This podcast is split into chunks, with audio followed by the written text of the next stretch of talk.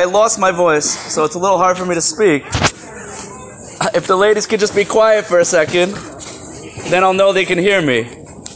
Okay, I want to uh, start by thanking everybody for coming. It's not so easy to make it out on a Friday morning. It's not so easy to make it to a late bris on a Friday morning. It's not so easy to eat fleischiks on a Friday morning, apparently, in Baltimore. I want to first start by thanking our family, those who are here and those who are not here. First of all, my brother in law and his wonderful wife, who got up very early this morning to drive from New York. And uh, the amount of times that he's been here over the past few months has made up for the past few years. I also want to thank, of course, my in laws who uh, are, give for us and our children 24 7 my mother-in-law for being here the entire week. There's nothing she won't do for her children and grandchildren. Her children-in-law, there's something she won't do, but her children and grandchildren, there's nothing she won't do. And my father-in-law for bringing the mashka and the alcohol, and of course for making everyone with simcha and freilich. And uh, to my father, who unfortunately, and his wife were unable to come, was unable to travel, uh, and he should have a refuah shlema and to our, my sister in Eretz Israel and her family, uh, who just uh, also um, made a bris a few months ago for their fifth son, sixth child. So, some reason our family is zochet only one girl each. Um, and of course, to my wife for the incredible and mesiras nefesh that she does always, the self sacrifice for our children, and uh, her incredible perseverance in all ways. So, we openly saw our prayers answered in the birth of this child. We were 100% sure after our last child that that was the last child. And uh, we were 100% certain that this child was going to be a girl. And we see that Man tracht and God lacht, that Hashem had other plans. And it is without doubt that Hashem wanted this child to be born into our family and wanted this boy to be born into our family. There's so much incredible open hashgacha pratis involved in this whole experience. So I want to just say a few words about the name. We had a girl's name picked out. We were so sure. We're going to name after my wife's grandmother who passed away in the past year. We're about to come up to her yahrzeit. And as well as my great grandmother, who I recently was doing research on and found out more about her. She came from a town in Romania. We're very excited to name after them both because no one's been named after them yet. What that means is that we have to have a girl in the family soon. So we hope that uh, in the schus of Kvater that uh, Uncle John and Alana should have uh, bring more simchas into the family soon. That was amen. Amen. All right. So the name, the name of this child, we had no idea. We weren't thinking about a boy's name. Happened to be that I called my Rebbe, the Boston Rebbe, on as soon as the baby was born, and he said, "Oh, today is my great grandfather's yahrzeit, the first Boston Rebbe, of Pinchas David Halevi Horowitz, who came to America right before World War I from Israel, from Jerusalem, and World War I broke out, and he was stranded in Boston, hence becoming the first Bostoner Rebbe, the first homegrown American Hasidus. I don't know if the Eichensteins were here yet at that time, 1920s or. okay, second American Hasidic Rebbe.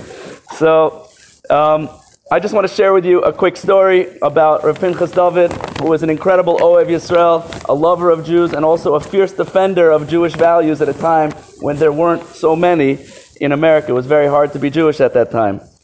So one time a family came to Rav Pinchas David, and they said, World War II is, is in the process. Our son just got drafted.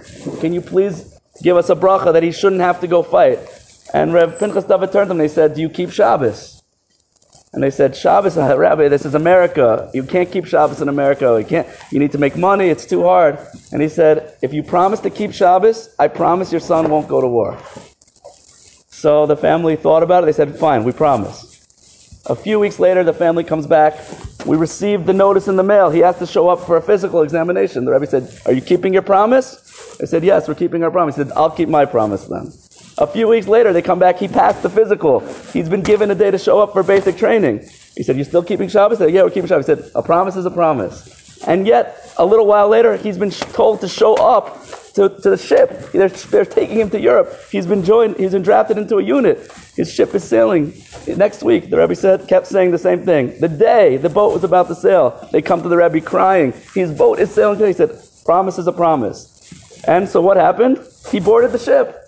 He boarded the ship, and everyone thought, what's going on? And at the last moment, as he boarded the ship, he turned around to wave to his parents. And in that moment of turning around, the soldier next to him in line bumped into him, pushing him over. He twisted his ankle and was sent home and never had to go to war. So at the last moment. Now that might be a miraculous story, but I'll tell you what's better about this story. Is that the Hasidim said, you see that Tzaddikim, it says, Tzaddik goes over Kaddish Baruch Mekayim, Hashem, uh, when a Tzaddik makes a decree, Hashem makes that happen. So that's what the Hasidim said. But what did the Rebbe say? The Rebbe said, that's not what happened here. It's the schos of Shabbos. It's the merit of Shabbos. And that to me is the greatness of a tzaddik, is their ability to give up from themselves, to, for, to recognize that it's not them, it's Hashem. And actually, when I asked Rabbi Hopfer Shlita to be Sandik, he said to me, I just want you to know, if anyone else shows up that you have to give it to, don't worry, give it to them. I don't mind. I'm completely, I don't care about the honor. And I said, that's why I asked you. so, um, what is the idea of a bris? So in the ancient world, when you made a pact, a bris means a pact, a treaty, you would divide up an animal. And one person takes one and the other takes the other. It's kind of like blood brothers. You're saying, I'm giving of myself to you and you're giving of yourself to me. And that's really the idea of a bris, is giving up of yourself to Hashem. Saying, I'm taking a piece of myself and I'm giving it to you, Hashem. And we see in this week's Parsha that the Torah Talmud says that Yaakov himself is called God. V'yikra lo kel, kel Elokei Yisrael. That Hashem called Yaakov God. What does that mean? So we see that from a famous word from the Gra, Shmini Shabashminis, that Yaakov Avinu himself, Ketanti Mikol Chasadim, he gave up of himself, recognizing that everything was from Hashem. He literally became a vessel to reveal godliness in this world. And that's the name Pinchas.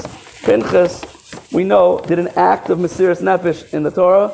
He gave up of himself. He risked his life to defend Hashem's honor and to set, protect the Jewish people. And in doing so, he himself was given a bris shalom. He was given a covenant of peace, an eternal covenant of peace, to the point that the Talmud says that Pinchas became Eliyahu Hanavi, Elijah the prophet, who is called Malach Habris, who is at every single bris because Pinchas gave up on himself for Hashem, he becomes the paradigm of the idea of bris for the Jewish people.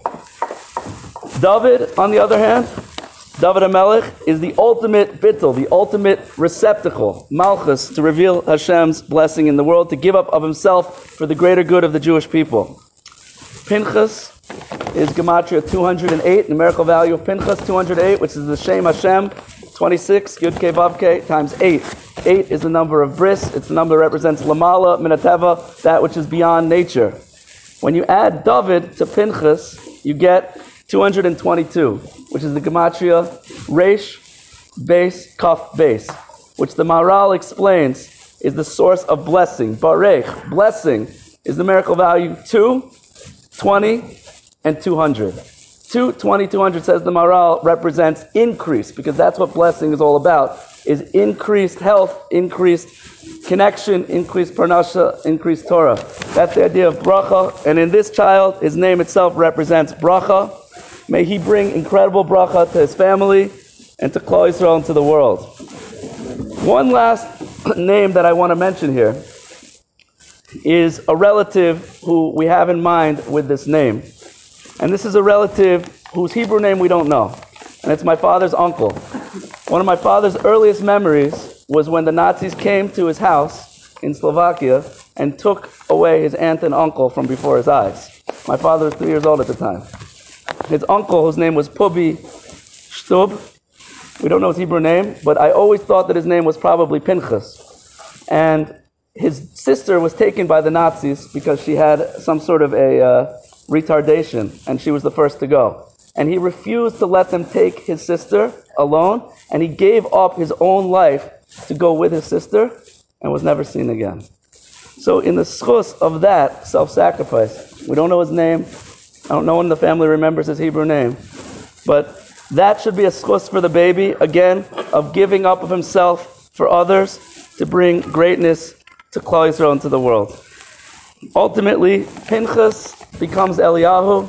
David is the is the predecessor of Mashiach, who is Mashiach ben David. So together, Pinchas David represents the archetype of Mashiach. Eliyahu comes and forebodes the harbinger of Mashiach, and ultimately Mashiach, who is a descendant of David Hamelech. We should be Zocha.